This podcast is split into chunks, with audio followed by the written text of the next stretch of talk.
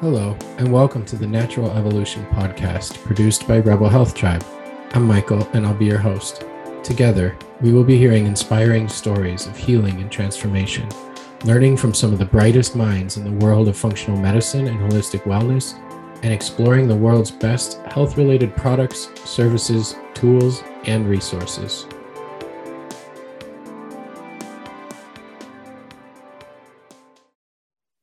Thanks to Zoom's announcement, we are recording in progress. Hey, I am back here today for another episode, this time with Dr. Jared. How are we doing, my friend? I am great. No, like I said, like you totally separated those two syllables. Jared. Yeah, Dr. Jared Seigler is a doctor of chiropractic, and he's been a, what is a CFMP? Oh, certified functional medicine. Okay. Oh, certified functional medicine practitioner. I don't know all my abbreviations. He's a functional medicine practitioner for the last 8 years. He's trained in over 600 hours of functional neurology and helps to promote the healing of the central nervous system. Dr. Jared is someone who I send people to that they have tried everything and it doesn't work. And I refer them to him. He's one of my go-tos with complex cases and complex chronic illness. And I also highly recommend you follow him on Facebook because your Facebook posts are really educational. You put a lot of value out there. And I always learn something. It actually stops my scroll whenever I see one of yours. And I usually read it twice and then gather the nugget. And I always learn something from it. So also it's fun when we hang out. So this will be good. Yeah.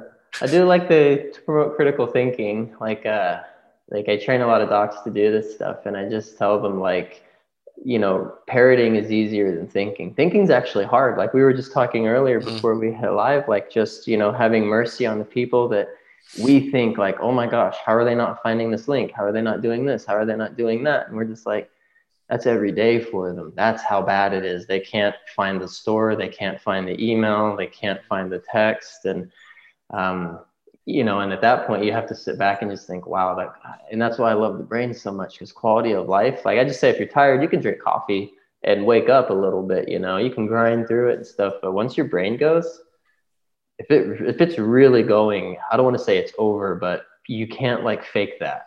You know, you can't try to compensate for it or anything. Yeah, no piles of nootropics or caffeine or hacks and all that stuff is going to help. If I would argue that stuff might make it worse, because then you're trying to force the brain to do something it's not trying to do, right? Like I'm just going to take this, you know, nootropic and force this acetylcholine from my frontal cortex will fire. And I'm like, yeah, but if your frontal cortex is shot, like you're like trying to just ice a sprained ankle so you can run on it more.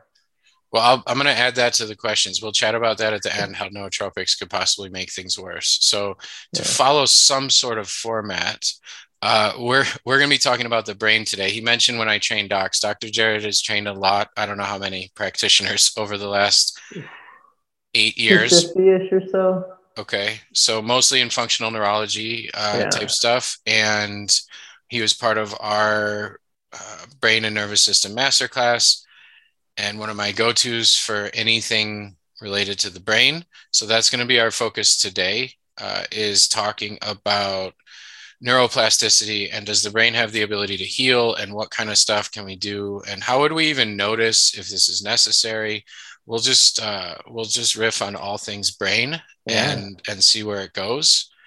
I guess my first question is, why the brain? Or how did you, because I mean, when you went to chiropractic school, was it like, I'm fascinated with the brain and I'm going to go learn all the things about the brain that I can? Or was it, you were normal, I'll put normal in quotes because I know all chiropractors are unique, but were you going to like do adjustments in normal chiropractic medicine? I was athlete. I knew I was going to work with athletes. You know, I spent a decade of my life like strength coach, like, you know, going through these like sports rehab clinics, all this stuff. And then I learned about functional medicine and my wife was able to get pregnant and that was really cool.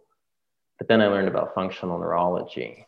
I remember the first time I was exposed to it, I didn't even know what neuroplasticity was, but I see this kid with cerebral palsy and that's where their hands kind of up in that fist, almost like a stroke, you know? And he had the slurred speech, just like a stroke victim would, because most people don't know a lot of people with cerebral palsy, but a lot of people know someone that's had a stroke typically. But anyways, we put him in this cross crawl pattern. My teacher pushed on the outside of his ankle, or one of the teachers did at that time, and drove his knee into it, called a plant point, because a lot of how the brain develops is like crawling, all this cool stuff. And immediately his hand that was in this kind of flexure contracture just opened up. And he was just like, he started crying and he's like, my hand's never done that. And I mean, his mom was like, oh my God. And I'm just sitting there thinking like, God, I wish I would have had my phone. But then my next thought was, what the hell did I just watch happen? Because we were trying to do traditional stuff like, well, let's do some, you know, counter strain, like get these extensors fired up. Let's try to do some Graston on the flexors, you know, traditional, like what I call the outside in model to rehab the brain. Like we're going to try to peripherally stimulate the brain to change like the way this arm is. Like most physical therapy would be if people have gone to like conventional physical therapy. Yeah, right? And you know, there's nothing wrong with that. You know, you do need good sensory input, good motor output. But when I learned about neuroplasticity and, for example, just reflexively making the brain say, we're going to fire some extensors, and his hand just opened up. And I was like, wow, that's what I need to do. I need to learn that stuff. And I didn't know it at the time, but unfortunately, chiropractic's been like bastardized into like low back pain, extremities, because that's what insurance pays for. Car accidents. Yeah, you know. Sports injuries. Yeah, but when you look at schooling, like neuroanatomy and neurophysiology, only true neurologists have actually more hours in school for that than a chiropractor. We learn about the, and I hated clinical neuroanatomy. That class was insanely hard. One of the hardest classes we took. And I got like an A in anatomy. Like to me, school is always easy because I'm like left brain. Getting a date for prom that's insurmountable odds right there.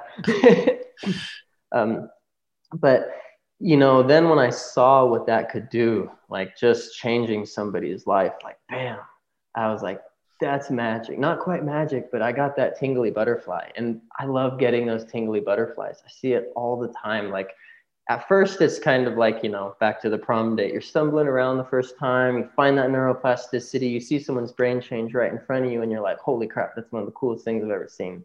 Then you miss a few times, but then you get another one until it starts to become routine. And then you realize, wow, basically, if I can make sure the fuel has enough brain, if I stimulate it, it will respond. There's like typically, I mean, and of course, there's always like a ceiling, right? Like if somebody's blind, you can't be like, all right, I'm just going to like shine brighter lights in your eyes. It doesn't always work that way. That might be a thing. Actually, on that note, like I've seen kids with diagnosed what's called cortical blindness actually look me in the eye after we'd be like lasering their head, doing some primitive reflexes. Because I walked in on a buddy, I was shadowing him. And, you know, doing a rehab intensive, those are pretty cool. And I was just helping with this kid. He was in an anoxic brain injury. He fell asleep and his head was a little crooked, fell off the side of the bed against the wall. And so if you know anyone that's had something like that, it's real bad. Like they go with, like they lose blood supply because their neck's at a funny angle. It's part of their brain. So it's like a massive brain injury, basically. Anyways, we're just sitting there and I'm doing some Babinskis on his foot, getting some of these primitive reflexes going and everything. And he just looks at me and he's smiling. And I was like, hey, yo, man. And he's like, what's up? I was like, I thought this kid was supposed to be blind. And he's like, yeah, cortical blindness. I'm like, why are we looking at each other right now? So when you hear things like that, you think, wow, that's a miracle. But I'd say that's the body and brain healing. Give it what it needs, slap some butter on it, call it a biscuit, right? So I'm from Oklahoma. So if there's a lot of Southern twang and weird things, that's me. Oklahoma-isms are part of the interview. Yeah. But, you know, and that's, to me, that's why I love it so much. It's because the impact that you can have on somebody's life.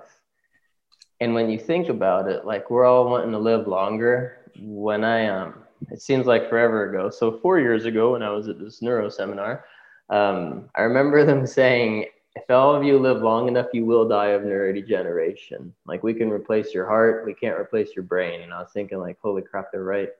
You know, because everyone wants to live longer. So for me, when I saw my wife holding my daughter, and I remember my grandma dying of Alzheimer's, the like gruesome 8 years that it was, you know, and I thought they can't see me this way because, you know, I do functional medicine. I'm like, I'm APOE4. I've had head injuries. I smoked methamphetamine. So I have like all these cards stacked against me.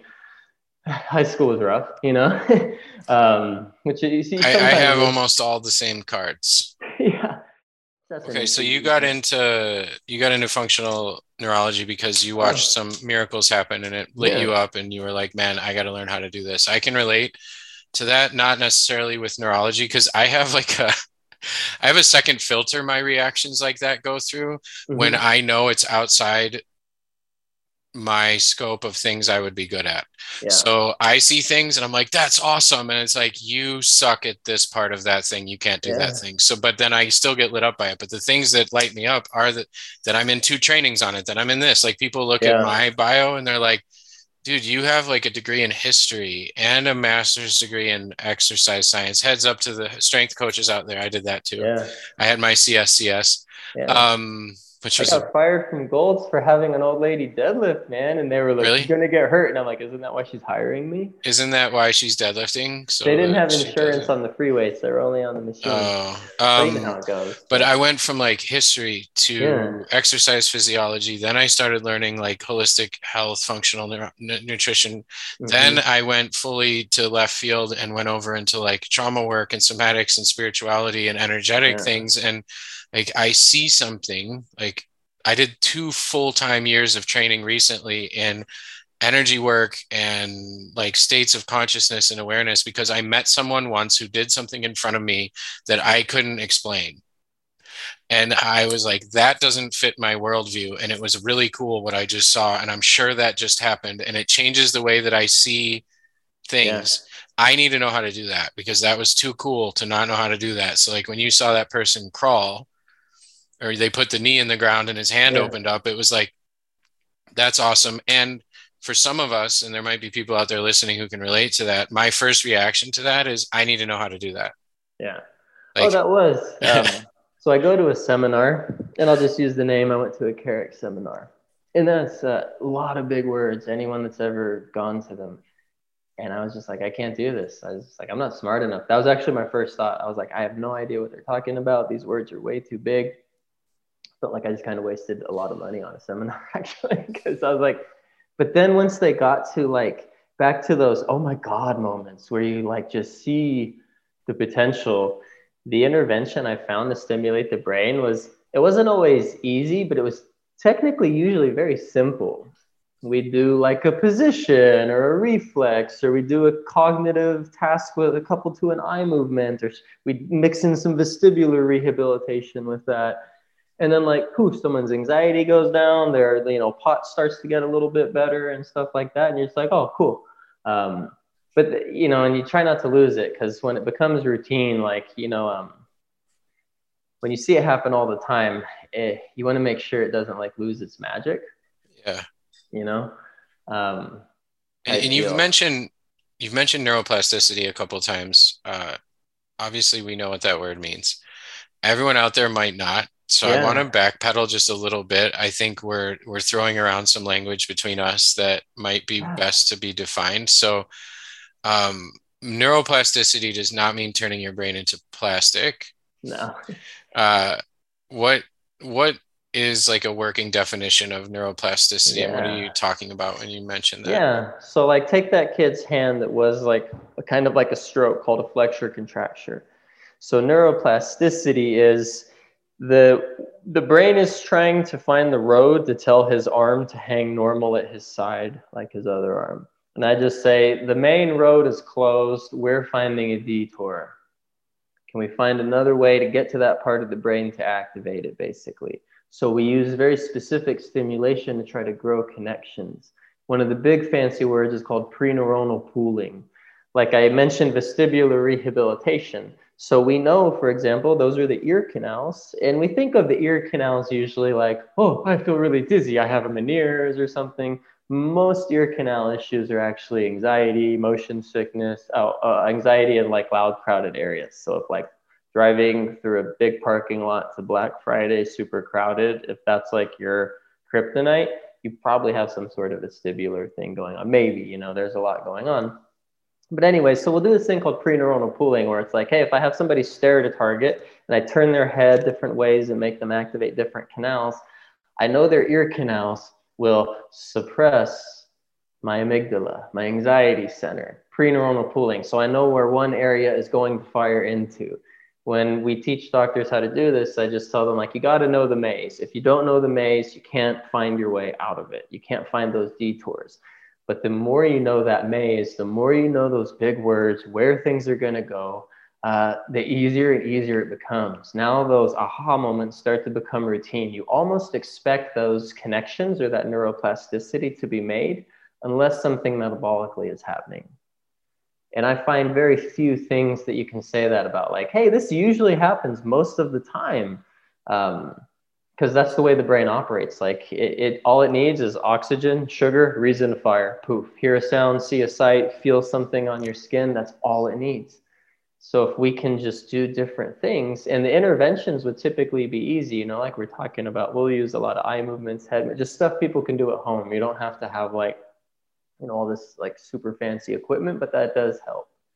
You know, I just got, lady reached out to me. Her father has had 7 strokes since catching the Rona, just stroke after stroke after stroke after stroke. And she's like, of course, it's like a Facebook message. So it's like, hey, what do I do? And it's like, how do you fix 7 strokes in a few sentences? You know, like nobody can do that.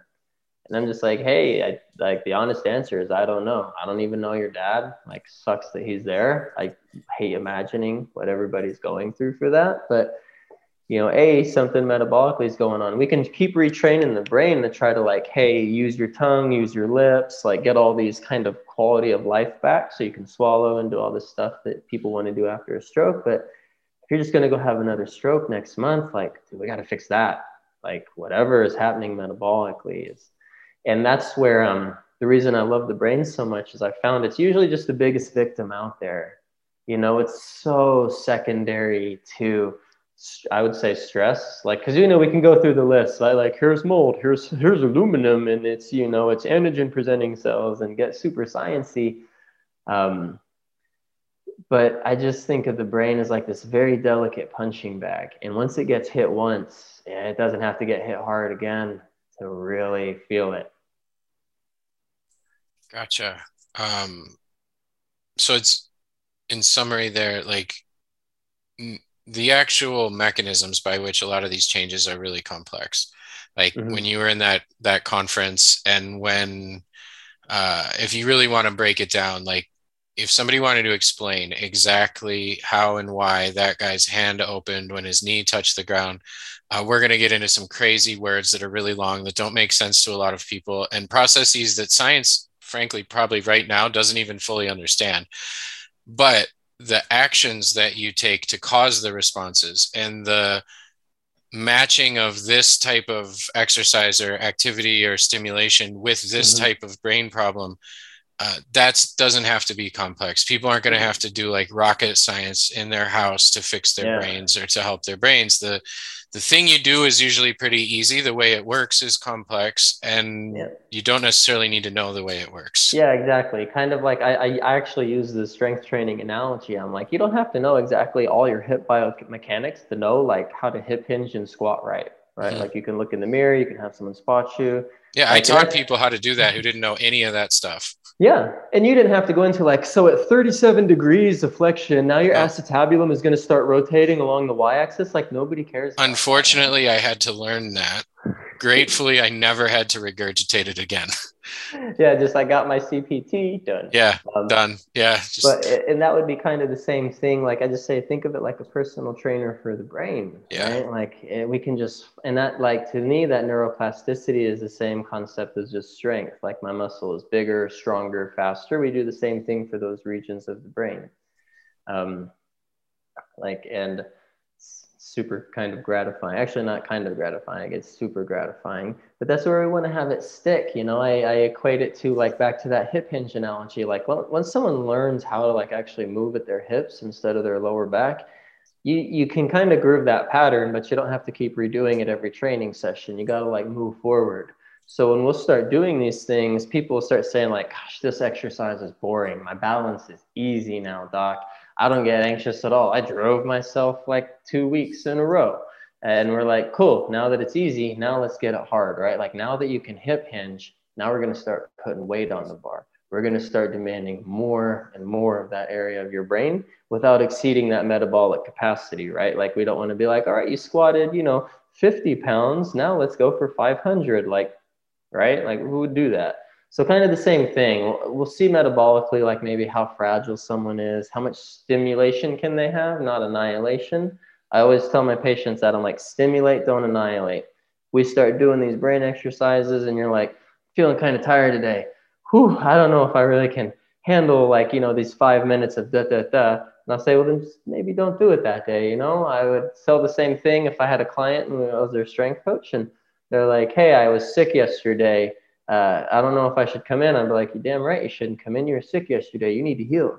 Like, you just trying to get under the bar is only going to make healing harder now for you. Let's just wait, knock the dust off those weights a little bit later. So we want to metabolically make sure somebody is good. That's what's called fatigability. Pro tip, usually fatigability, when you exceed that in somebody's brain, they get a sympathetic or fight or flight response. Palms get sweaty, heart starts racing. Like, is anybody else nervous all of a sudden? And it might be something weird. They're like, all I was doing was like stimulating, like, I had maybe a cold pack on my left arm for too long. You'd be shocked. Those usually aren't the things. It's usually the ear canals. We'll notice if we get someone, they're like, I turn my head too fast and I get dizzy. I'm like, well, quit turning your head too fast. Like, come on. Stimulate, don't annihilate it. Man, I'm pretty guilty for that. If I do this thing, it hurts. Well, why are you doing that thing? Yeah. I'm guilty. So if anybody out there falls into that trap, I feel you. My wife makes fun of me pretty often for that. But yeah, like, and that's where pain is one of those things. Like, that's your body trying to tell you, like, don't do this. And the reason why we want to try to strengthen an area of the brain, it basically becomes a race against time. Like, back to neurodegeneration, people in the know know you don't develop Alzheimer's. Like, my grandma didn't develop Alzheimer's when she was 68. She developed Alzheimer's when she was 28, when she was 30, when she was 40. The symptoms came when she was 68. Yeah, her brain just couldn't do it anymore. She lost more than she could gain. And once that kind of seesaw flips, now, because I work with people with neurodegeneration, like back to Dr. Bredesen's thing, like, I tell my Alzheimer's patients, your plane is going down. We're trying to just level it off. If your life cannot suck more than it does, that's starting to be a win. If we can increase function, that's even better. Because I never want to have somebody think like, oh, if I do this, I'm just not going to have Alzheimer's. I say, I don't know if I would be so brazen as to say that, but we can keep things going a lot longer and a lot better than they would be if we didn't do anything at all. I think it'd be good right here to pause for a second and ask, you mentioned she didn't develop Alzheimer's when she was 68. She developed it when she was 28. Both of us have done a very good job of attempting to develop Alzheimer's in our 20s and teens and 30s too, as if it were our goal that we were racing to.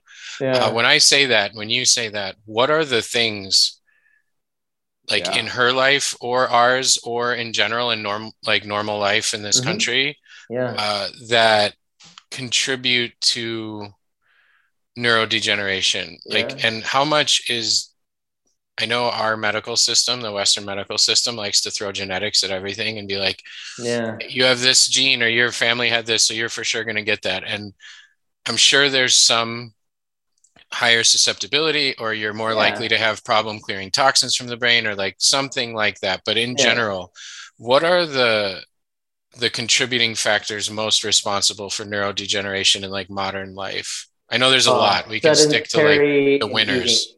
Yeah, sedentary and eating, and I would say some form of chronic stress, typically a poor relationship. So chronic stress, poor relationship, sedentary life, and when you say eating, what kind of foods? Oh, she was a diabetic, but when we think of like what we do now, what me and you do now, to not do that when we're 68, everybody listening, the best thing you can do for your brain later, like 30 years from now, is periodically go out without food. Just stop, just crying out loud. Like, if you derive pleasure from food, hey, that's a big problem. If they're like, I can't give up this, little Debbie. I'm like, the little Debbie is just the symptom. Like, the rest of your life must suck if that's the only thing you derive pleasure from. Not to cast stones, but, sometimes people just need that. Oh, you're like, yeah, you're right, But so that's where we're chronically overfed. Because when we think of all those side roads, those are called synapses. You got to do a thing called pruning. You got to trim your bushes or now nothing's going to work. And that's what Alzheimer's and all these neurodegenerative diseases start out as. And they just start as there's too much junk because we're constantly growing and eating and eating and eating and eating and eating. And insulin grows more than just fat cells. Like, I mean, so when we think of her diet, her lifestyle, she was pretty sedentary. Not to throw stones, he's dead, but it was dry eyes at my grandfather's funeral. He living under that roof was my adverse child event. So she had a poor relationship with that guy, you know, married to a mean man for forever. So, so if we think like, oh, you know, if I'm just going to like take this nootropic and, you know, do this, that, and the other, and it'll magically erase like my entire lifestyle and memories and baseline of stress, that's not going to get too far. The Oklahoma saying would be, it's like farting in a tornado. Okay, so you mentioned sedentary living, stress, or largely like harmful relationships, chronic stress, like stress every day, hate your job, hate your life, hate your partners, hate your family situation, or people are abusive to you. And then overeating / poor blood sugar regulation, which if you have sedentary and stress and eating, then you're going to have blood sugar dysregulation. So that is only about 3/4 of the country. Yeah. And half of all young adults are now considered obese. So, yeah. And it's not to sound... What did you mention sedentary? Where, how does that factor into the brain? Everything improves with exercise, proper exercise, you know, again, stimulate, not annihilate. But I mean, we got blood flow, we got hormones that tell the brain to start growing those connections or those dendrites called BDNF, brain-derived neurotrophic. It's like growth hormone. BDNF increases with exercise. Yeah. And that's necessary. Strength or cardio or either. You know, some people will say this, that, and the other, and I would say there's nuances, but I just tell my Alzheimer's patients, like, move. Yeah, I'm like, I want you to be physically active every day. You got to kind of actually be huffing and puffing, whatever huffing and puffing is for you. If you're 88 and walking up the stairs with a load of laundry is huffing and puffing, do it twice, you know, but rest a little bit. But don't sign up for an ultra marathon. Exactly, you know. I've seen that so many times, and I just want to mention that anytime it comes up that whenever I worked with clients for 6-7 years, and I would make a recommendation like, you need to move your body every day. Yeah. And then the next time I talk to them, they can't move their body anymore because they ran 4 miles the day after I told them to move their body the last time, and they hadn't run in 7 years. Yeah. And now they're injured. Yeah. And I'm saying this out loud because I've recently done this to myself twice. Mm-hmm. I couldn't go to boxing anymore because the COVID shut everything down. So I bought a thing for my garage about a year into that. And then I hit the bag in my first training session the same way I would have a year prior. How'd your wrist happen? My shoulder, and it still hurts. And that was 9 months ago. So I couldn't use it very much anymore. I bought this thing, used it like 2 or 3 times, and then was too injured to use it. And then I went to yoga a couple of weeks ago for the first time in a number of months and did something. It hurt a touch the first time I did it, like the first cycle through, but I did it. And I was like, okay, second time through should have been like, that hurt the first time. I should modify that. I know how to modify that. I could easily modify that. Instead, I was like, I'm going to just do it harder. Yeah. And then I might have a partially torn something in my knee. So nice. I'm not judging anybody out there. Yeah. But especially I've noticed after I hit 40, this becomes even more important. Like, I like what you said about whatever huffing and puffing is to you. Yeah. And I would just tell people, I want you to feel good doing it. That means A, you like doing it and the odds of you doing it are higher. Mm-hmm. So something you like to do, I want you to feel good while you're doing it. The odds of injury go down if something feels good. If we're stressed and hurt and not going to be bad, it's like super bad news. And I just say, I want you to feel good after it. Usually if you have to, you know, psychologically force yourself into a workout, I'm really going to do this today. It's going to be good for me. I don't really want to, but whatever. That's your brain saying, please don't do this. I can't heal. Then you have to struggle through it. You're slower, you're breathing harder. Nothing feels as good as you thought it would. I'll say those are your actual muscles and cells screaming, please, I can't heal from this. Because we know fatigue is like a warning. Like when I used to work with athletes, of course, we would train them hard. I was responsible for a lot of the collegiate level in my undergrad. And of course, we'd get a hold of them in the off season. Our first thing is like, well, we got to make you stronger, but we got to let you rest at the same time. It's like super hard to do. But if it was the day before a track meet, I would bet on the better rested athlete more than the overtrained athlete. Guaranteed off the blocks. Because when we think about it, something like explosiveness, fatigability, like all that sort of stuff, endurance, or like metabolically being able to do something like a sprint, super high intensity. The problem is the brain is so delicate, right? Like when we think of super high intensity, the only downside, because usually we get more of the good stuff. We get like, you know, more BDNF, better blood sugar handling. We get all this good stuff the harder that exercise is, but we get more oxidative stress. So somebody like has Parkinson's, gut infections, all these things that are causing oxidative stress. True, they need to exercise, but can they also heal from the exercise on top of what's causing their Parkinson's to begin with? So we always kind of wonder about stuff like that. I'd like to briefly interrupt this conversation to let everyone know that we've got a free downloadable Foundations of Wellness Starter Kit. It's available for you right now over at www.rebelhealthtribe.com/foundations if you'd like a little help organizing and implementing all you're learning from this podcast. A gift from our team over at Rebel Health Tribe, producers of this show. And now, back to your episode. So everyone does a lot of vagal nerve stimulation, right? Motor vagal nerve stimulation, I'm going to gargle. Well, if we activate the vagus nerve, we know there was what's called a retrograde. Proteins start to get pulled up. If somebody has a gut infection and we know that those toxins are climbing up the vagus nerve, then I dare ask, would something like motor stimulation cause more retrograde proteins to be pulled up the vagus nerve deposited inside of the brain? Probably not. Right? So, because that's the thing, like, oh, just vagus nerve stimulation. Like, and probably not a good idea. And my curiosity around vagus nerve is like, there's so many of these, and I'm sure there's validity to a lot of the exercises and things, and it's a problem. And for some people, they don't have infections, and this would be great. So we're not speaking in absolutes, but I feel like there's all these half-baked recommendations in functional medicine where something gets figured out but not totally understood. Yeah. And then there's recommendations made based off it, and the not totally understood part comes to light later. And then it's like, oh, wait, maybe this wasn't the best call, because it's my understanding that if something gets shut down, like a process in the body gets shut down or slowed down or frozen or isn't being used or whatever the right term is. Yeah. Take thyroid, for example. When the thyroid gets downregulated and then I have a thyroid problem, let's take thyroid hormone.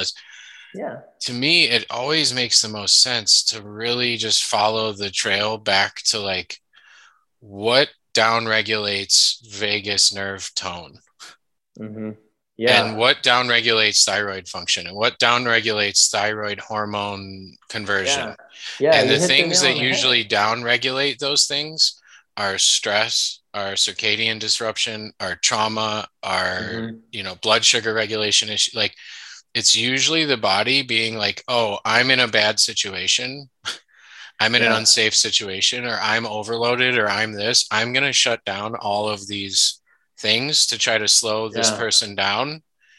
And then we're like, oh, caffeine, this, that thing, and gargling to force the nerve back on and doing these things. And like, I've always been curious about the vagal nerve situation, that why is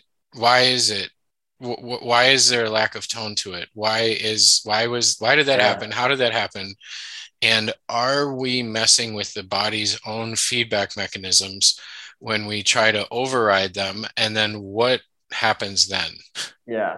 You know, and that's exactly it, you know, because, and it's not, I wish it was as simple as I stimulate the vagus nerve, my sympathetic nervous system shuts off, but that's actually where we'll use more of the other side of the coin for somebody. Like if I have a Parkinson's patient in front of me, of course, we're going to work on their motor system and things like that, because your cortex is going to inhibit your sympathetic nervous system. Think of like a baby's brain developing. They're born, they first open their eyes. Now they can see, now they can hear, now they can feel. That all starts to develop the cortex. Their cerebellum is now sensing gravity. Where is my body? Where is my head and everything in relation to, you know, gravity? That starts feeding into the cortex. Then their cortex develops, their heart rate starts to go down, all these things start to go down. Because if you ever listen to a little baby, like my son's going to turn 1 tomorrow, his little heart's just like, you know. But anyways, so we'll start activating their cortex. Can I activate their motor system and their basal ganglionic things, maybe even their cerebellum, get their hand to quit moving, get their leg to start walking better so they're not falling or whatever. And they can actually like get up from the couch to go to the bathroom.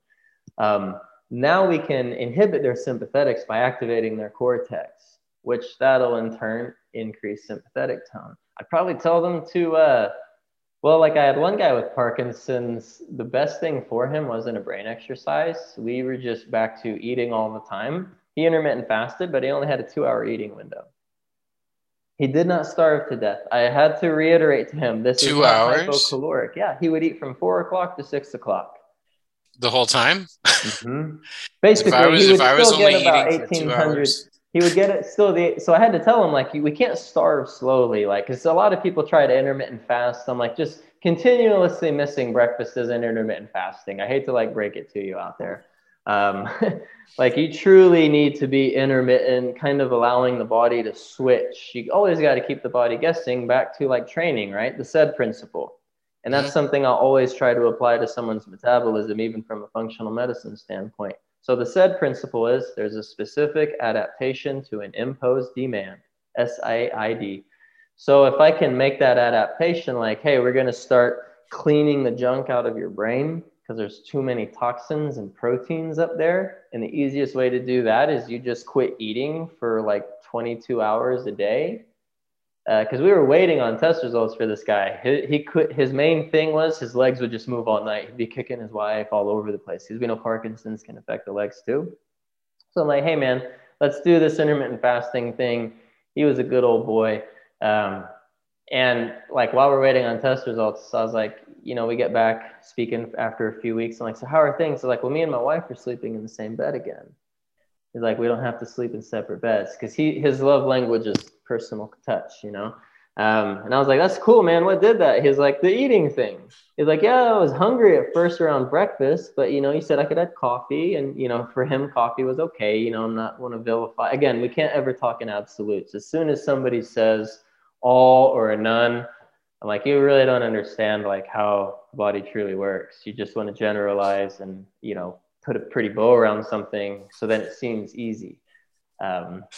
So it wasn't, so I said, we're not going like low calorie. There's a difference between like low calorie and intermittent fasting. Like for you, we're just tapping into certain things. But yeah, he's like, I would eat at 4. My wife would basically, I'd eat seconds.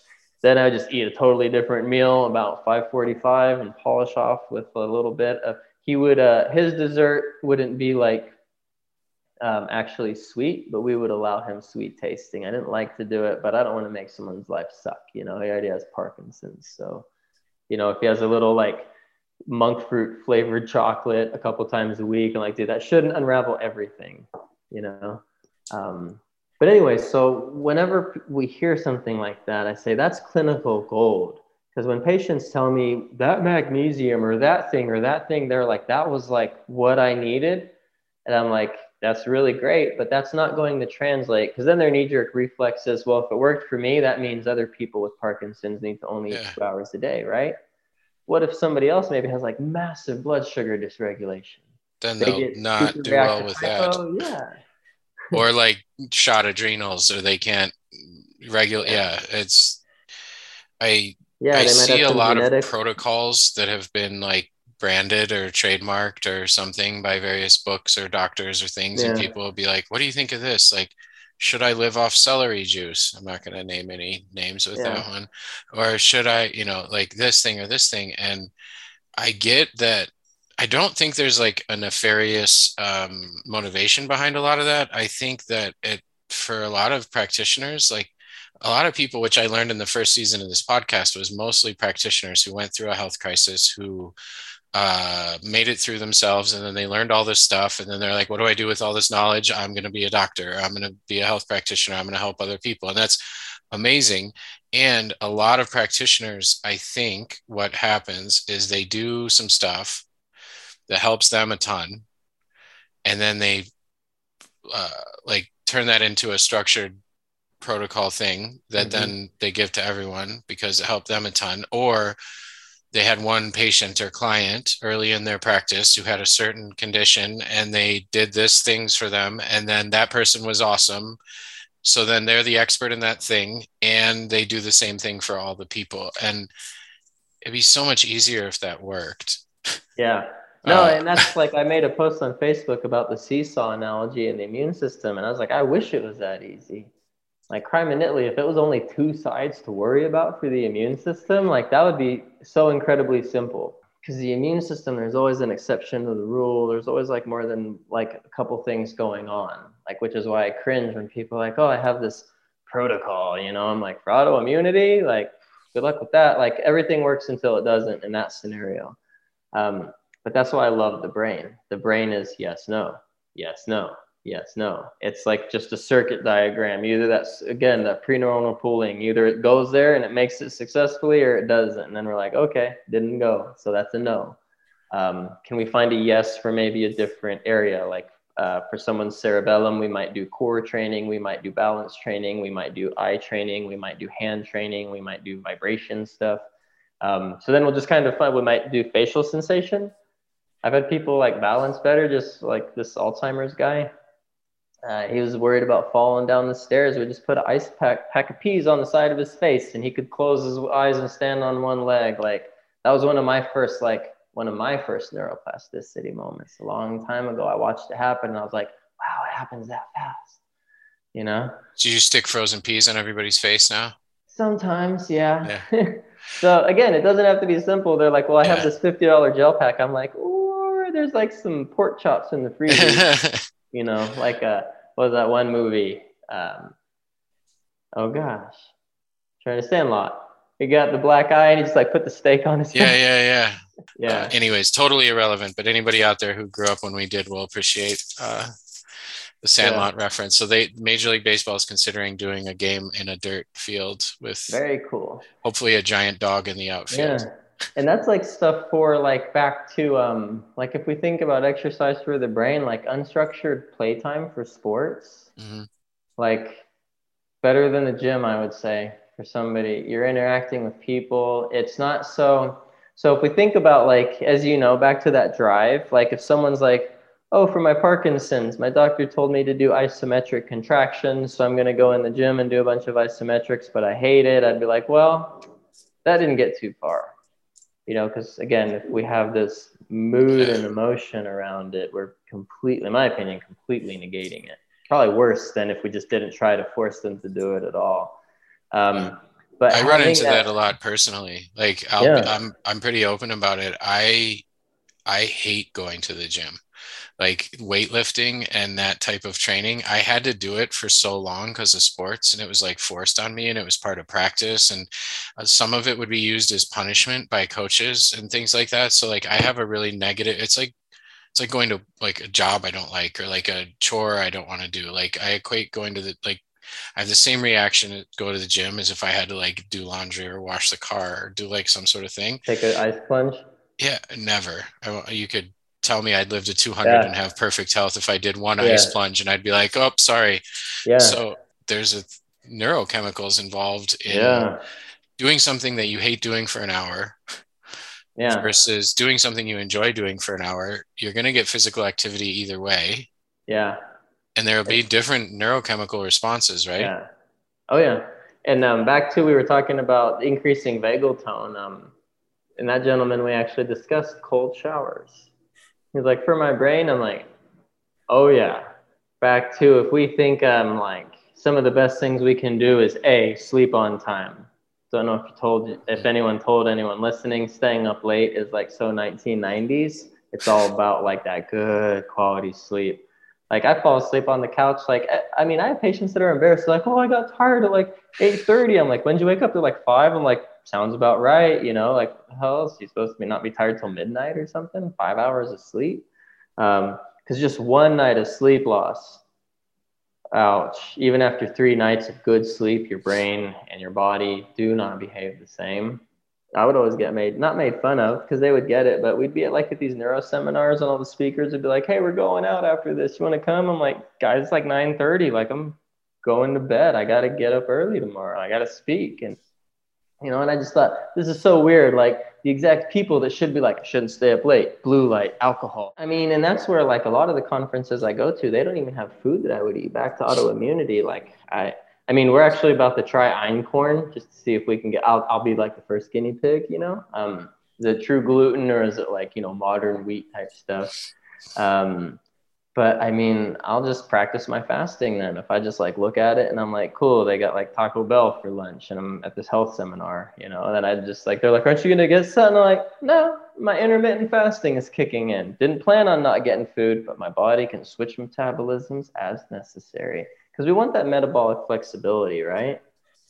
I mean, sure. Like, I was raised Southern Baptist, but I love when Darwin said, you know, the survival of a species isn't necessarily strength or intelligence, it's adaptability. Yeah, the ones who can adapt to change, it's not the strongest. We've changed the language of Darwin to include like the strongest or the fittest or the whatever. Yeah. It's not, it's the most adaptable. We talked about a lot of things that cause neurodegeneration, which is basically normal modern life. Mm-hmm. And we can pull ourselves from that routine and start incorporating some, you know, intermittent fasting, some movement that we actually enjoy doing, that feels good, that we can do consistently. Because I've heard all the best people that are still in fitness and exercise and training, where both of us used to be, the ones that are the best, when I ask them what's somebody's ideal workout program, every single one of them says it's the thing that they'll do. Mm-hmm. Yeah. It's the thing they'll be consistent with. So like being consistent. And then I agree with you on the bedtime. I think it took me until I was about 35 years old before I ever went to bed before midnight. And I was a night owl. I was in the service industry. Yeah. I couldn't do it. And I didn't know all the tips and tricks and solutions to resetting circadian rhythm. So when I started to read about like the importance of that, I just got hardcore with myself. And I decided I'm going to go lay in the dark in my room at 9:30 every night. Mm-hmm. And the first like month I laid there for hours. Yeah. Because I'd be watching the TV right up until that time. I would have eaten. I would have been at the gym. I didn't know anything. So I'd be like, life, go lay down in the dark. Mm-hmm.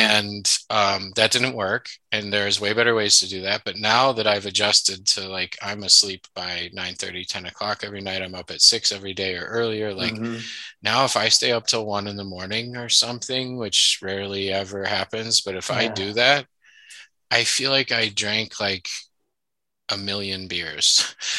I feel hungover. I'm like confused. I'm dumb. I don't want to do anything. I'm in a bad mood. I'm depressed. Yeah. And what people don't realize is a lot of listeners, you might be in that state all the time. Some people live that way, man. And everything is hard and you're frustrated and confused and you don't feel good and whatever. And that's a baseline then. And so the brain doesn't like that. And so the nighttime is when the brain gets clean and does all the good maintenance things and clears everything out. So the sleeping, the moving, some intermittent fasting, if you can do it and start, you know, conservative with that, I would guess, to manage. And without knowing more, I would say reps. I just like consistency with all the things. Yeah. And just, whatever, you know, somebody needs. Cause I just say the brain is good at what brain does. So if the brain is good at hating, being stressed, it's only going to get good at it. The brain is better at staying up late. Cause sleep loss and neurodegeneration, that's a dangerous place to be, because the brain, the hippocampus and Alzheimer's, like, it's not just memory. It's also sets that circadian rhythm. Mm.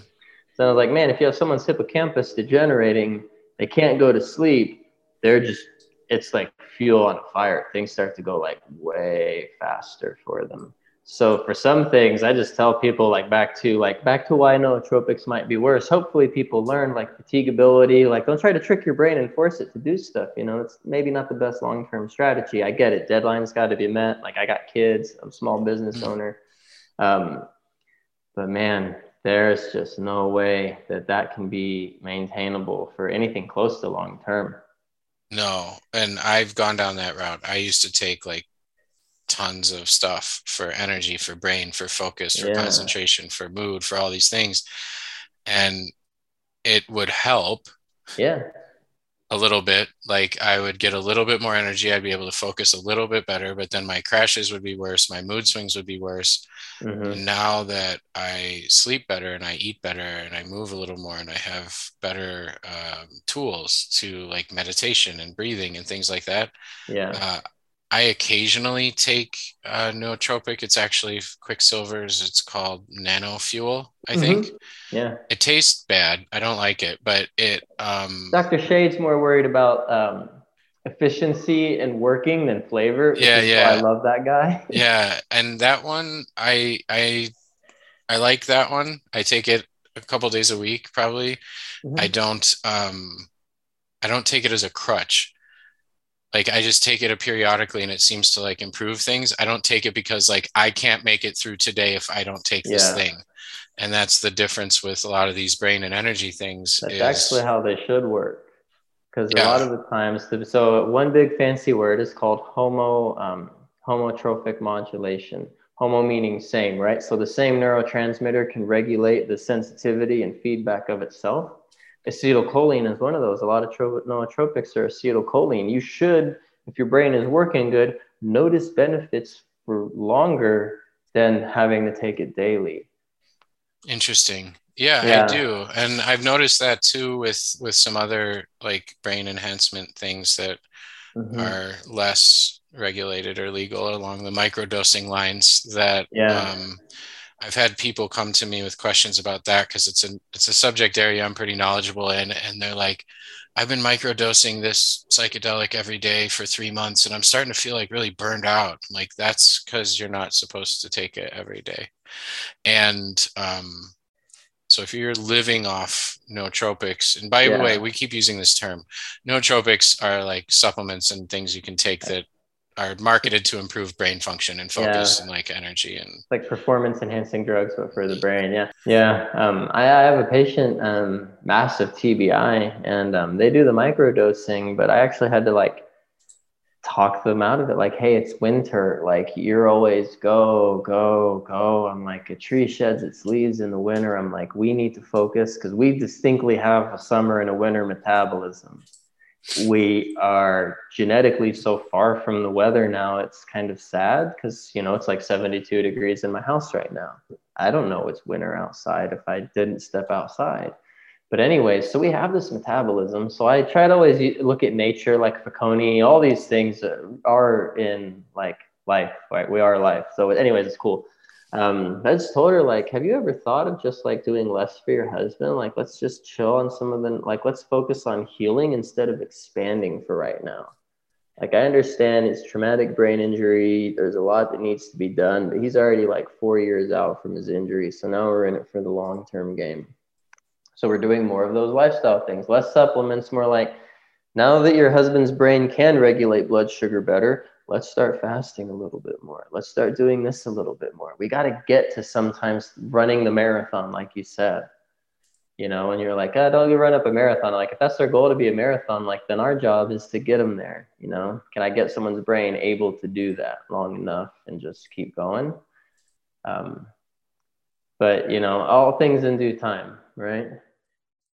If people want to check out working with you, what's the best way to do so? We'll have some buttons below on the show notes and things, so it'll be easy to click and find, but what's the first step if they want to do that?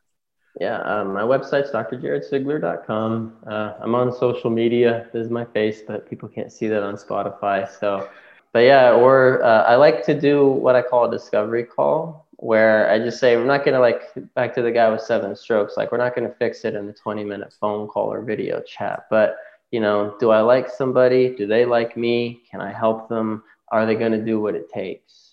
As long as there's kind of that like those big yeses, like when you're like, hey, I just send people you that are really sick. I kind of laugh on the inside because I'm like, because all these, you know, marketing people are like, what's your avatar? And I'm like, I seem to attract the people that have been to 9 functional medicine doctors already and can't find what they're looking for. So I'm number 10. I was like, that just seems to be like who I attract. I don't know. So anyways, but I would say, like, if you have these chronic health things, and then I'm done, I know my ADD keeps going. Before you get super duper complex, and always reach out and we can chit chat, I say, just make sure you're not missing something basic, man.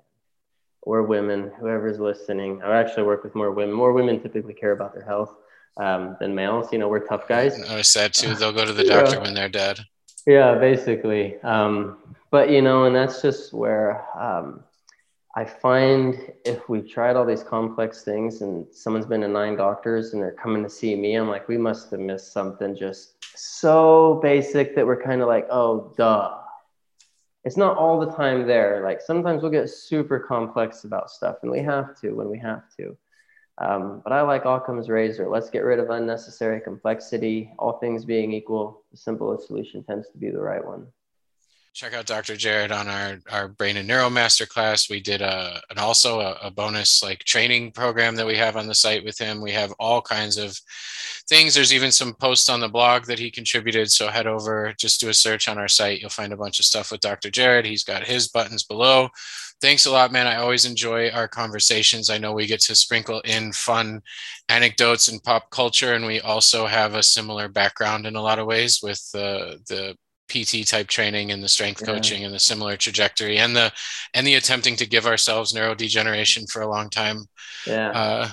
That we've been through. My brain owes me big and I'm going to make him pay. So it did something to me earlier in my life that I wanted to punish it for. I haven't figured out yet what that was, but I'm going to spend the rest of my life trying to make it up to it. So thanks for everything you share. Also on social media, again, check out his Facebook page. There's really good posts there that I actually find more worthwhile than most content that I pay to read. So I appreciate that. Well, have a good day, everybody. And I love you too, man. Take it easy. See ya.